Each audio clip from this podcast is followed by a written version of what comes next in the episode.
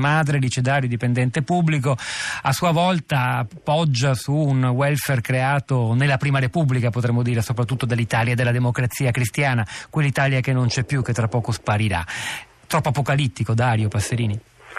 Ma uh, è l'espressione del clima di incertezza in cui uh, annunci e controannunci in questi ultimi anni hanno uh, mostrato appunto una realtà veramente drammatica. Quindi certamente c'è poco da scherzare, poco da stare tranquilli, però ci possono essere una serie di cose da fare.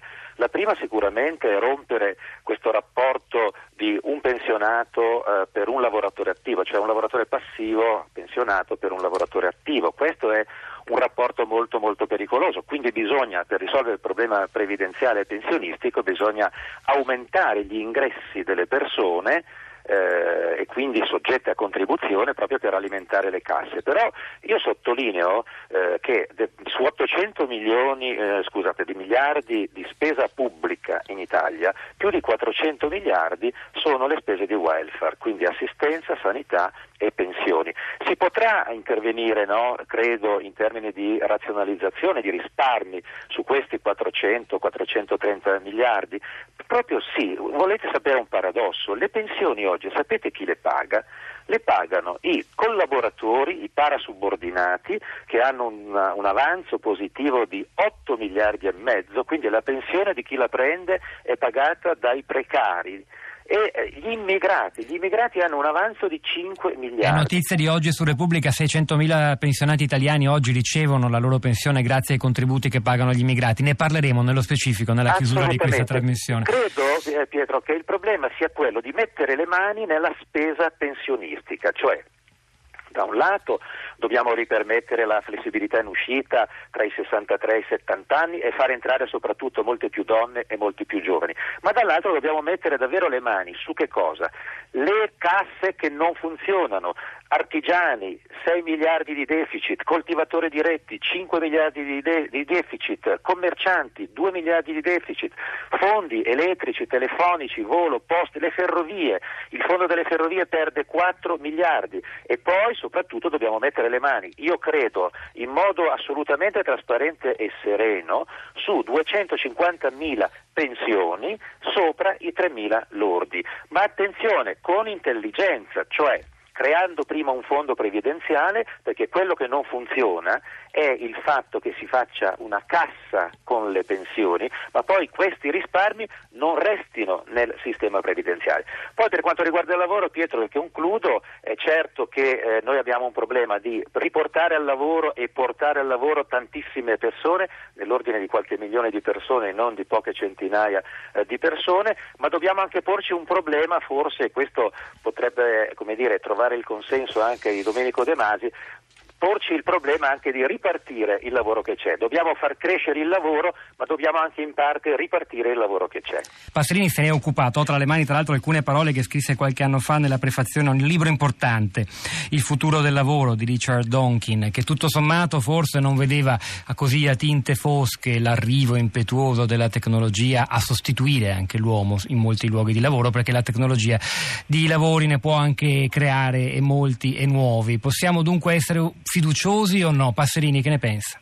Oh, io sono fiduciosissimo, mm. cioè qui dobbiamo, certamente nei momenti di incertezza emergono anche scenari apocalittici, catastrofisti, insomma, io credo che noi abbiamo anche un dovere dei mass media che è quello non di spacciare la speranza ma di costruirla la speranza nel futuro, quindi noi abbiamo un compito di ricostruzione di una società, il problema è che eh, come dire, generalizziamo eh, ciò che invece è un caso più, più, più domestico quasi, cioè il nostro cortile, l'Italia, prendendo la metafora del mondo e poi eh, senza capire che il mondo sta andando in diverse direzioni. Per esempio il problema dell'occupazione è un grosso problema di alcuni paesi europei, un po' meno di altri e quindi si tratta di capire eh, come risolvere questo problema. Ma nel, nel mondo il lavoro sta crescendo, signori, non sta diminuendo assolutamente. Parlo del lavoro regolare, no? quindi stanno emergendo, eh, c'è un, una fortissima rivoluzione di emersione delle forme di lavoro irregolare dalla Cina al Brasile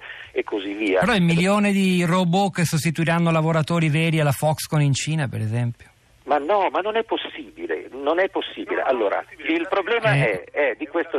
È, è un dato di fatto, dice Stagliano, cioè è accaduto. No, ma ok, ma per realizzare... Per, per realizzare eh, le nuove produzioni e così via, la sostituzione non funzionerà, ci sarà sempre bisogno delle persone. E poi soprattutto, cioè un conto è avere eh, aziende ad altissima intensità di capitale tecnico, tecnologico, un conto è avere aziende a fortissima, a, a fortissima intensità di capitale sociale, cioè noi abbiamo bisogno di riconvertire l'economia da un fatto speculativo o puramente produttivo a un fattore sociale. Questo è il compito delle classi dirigenti del futuro. Quindi attenzione, vanno benissimo le denunce apocalittiche, perfette, be- no, benissimo. No, piano, però dobbiamo costruire una nuova società, dobbiamo chiedere alla politica e alle classi dirigenti di mettersi sì, di butto buono molto... e a ricostruirla. Passerini, le vorrei chiedere un'altra cosa prendendo di nuovo spunto da, da, da una pagina del libro di Stagliano, perché lei per esempio anche in mass media dice ah, no, noi operatori dell'informazione abbiamo una responsabilità nel raccontare il futuro, non, non tracciare scenari troppo troppo, troppo inquietanti. Però in realtà anche il nostro stesso mestiere è a rischio. È a rischio perché, per esempio, l'informazione gratuita resa sempre più possibile dall'accesso a, a, alle tecnologie, che è senz'altro una cosa meravigliosa, rischia di mettere in crisi, per esempio, il livello di professionalità di chi produce informazione.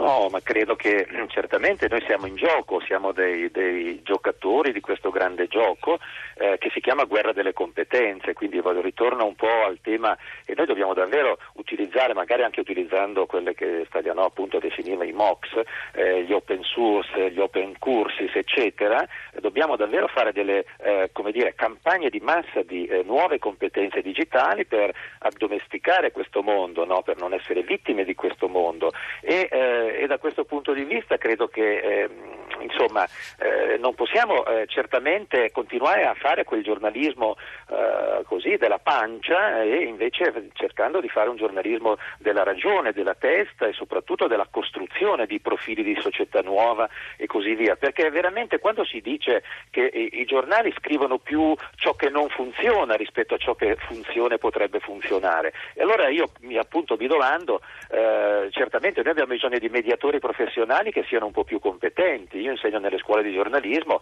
e cerchiamo di dare delle competenze ai giovani ragazzi. Certamente finiranno i giornalisti, quelli dell'ordine dei giornalisti, finiranno quelli del tesserino, ma tanti abbiamo bisogno di informazione, abbiamo bisogno di comunicazione, abbiamo bisogno di rappresentazione del futuro, perché se non immaginiamo e non lo rappresentiamo anche noi dei media, non lo potremo mai costruire. Io credo che, ripeto, eh, guerra delle competenze e i big data siano le due grandi sfide che noi abbiamo, però attenzione, il mondo è pieno di problemi sociali, il dissesto idrogeologico del nostro paese, eh, l'inquinamento del nostro paese, i servizi sociali che non funzionano, non sono questi dei territori non solo di soddisfazione delle persone e dell'umanità, ma non sono anche grandi occasioni di lavoro, insomma, grazie, ma- magari grazie anche a, al contributo della tecnologia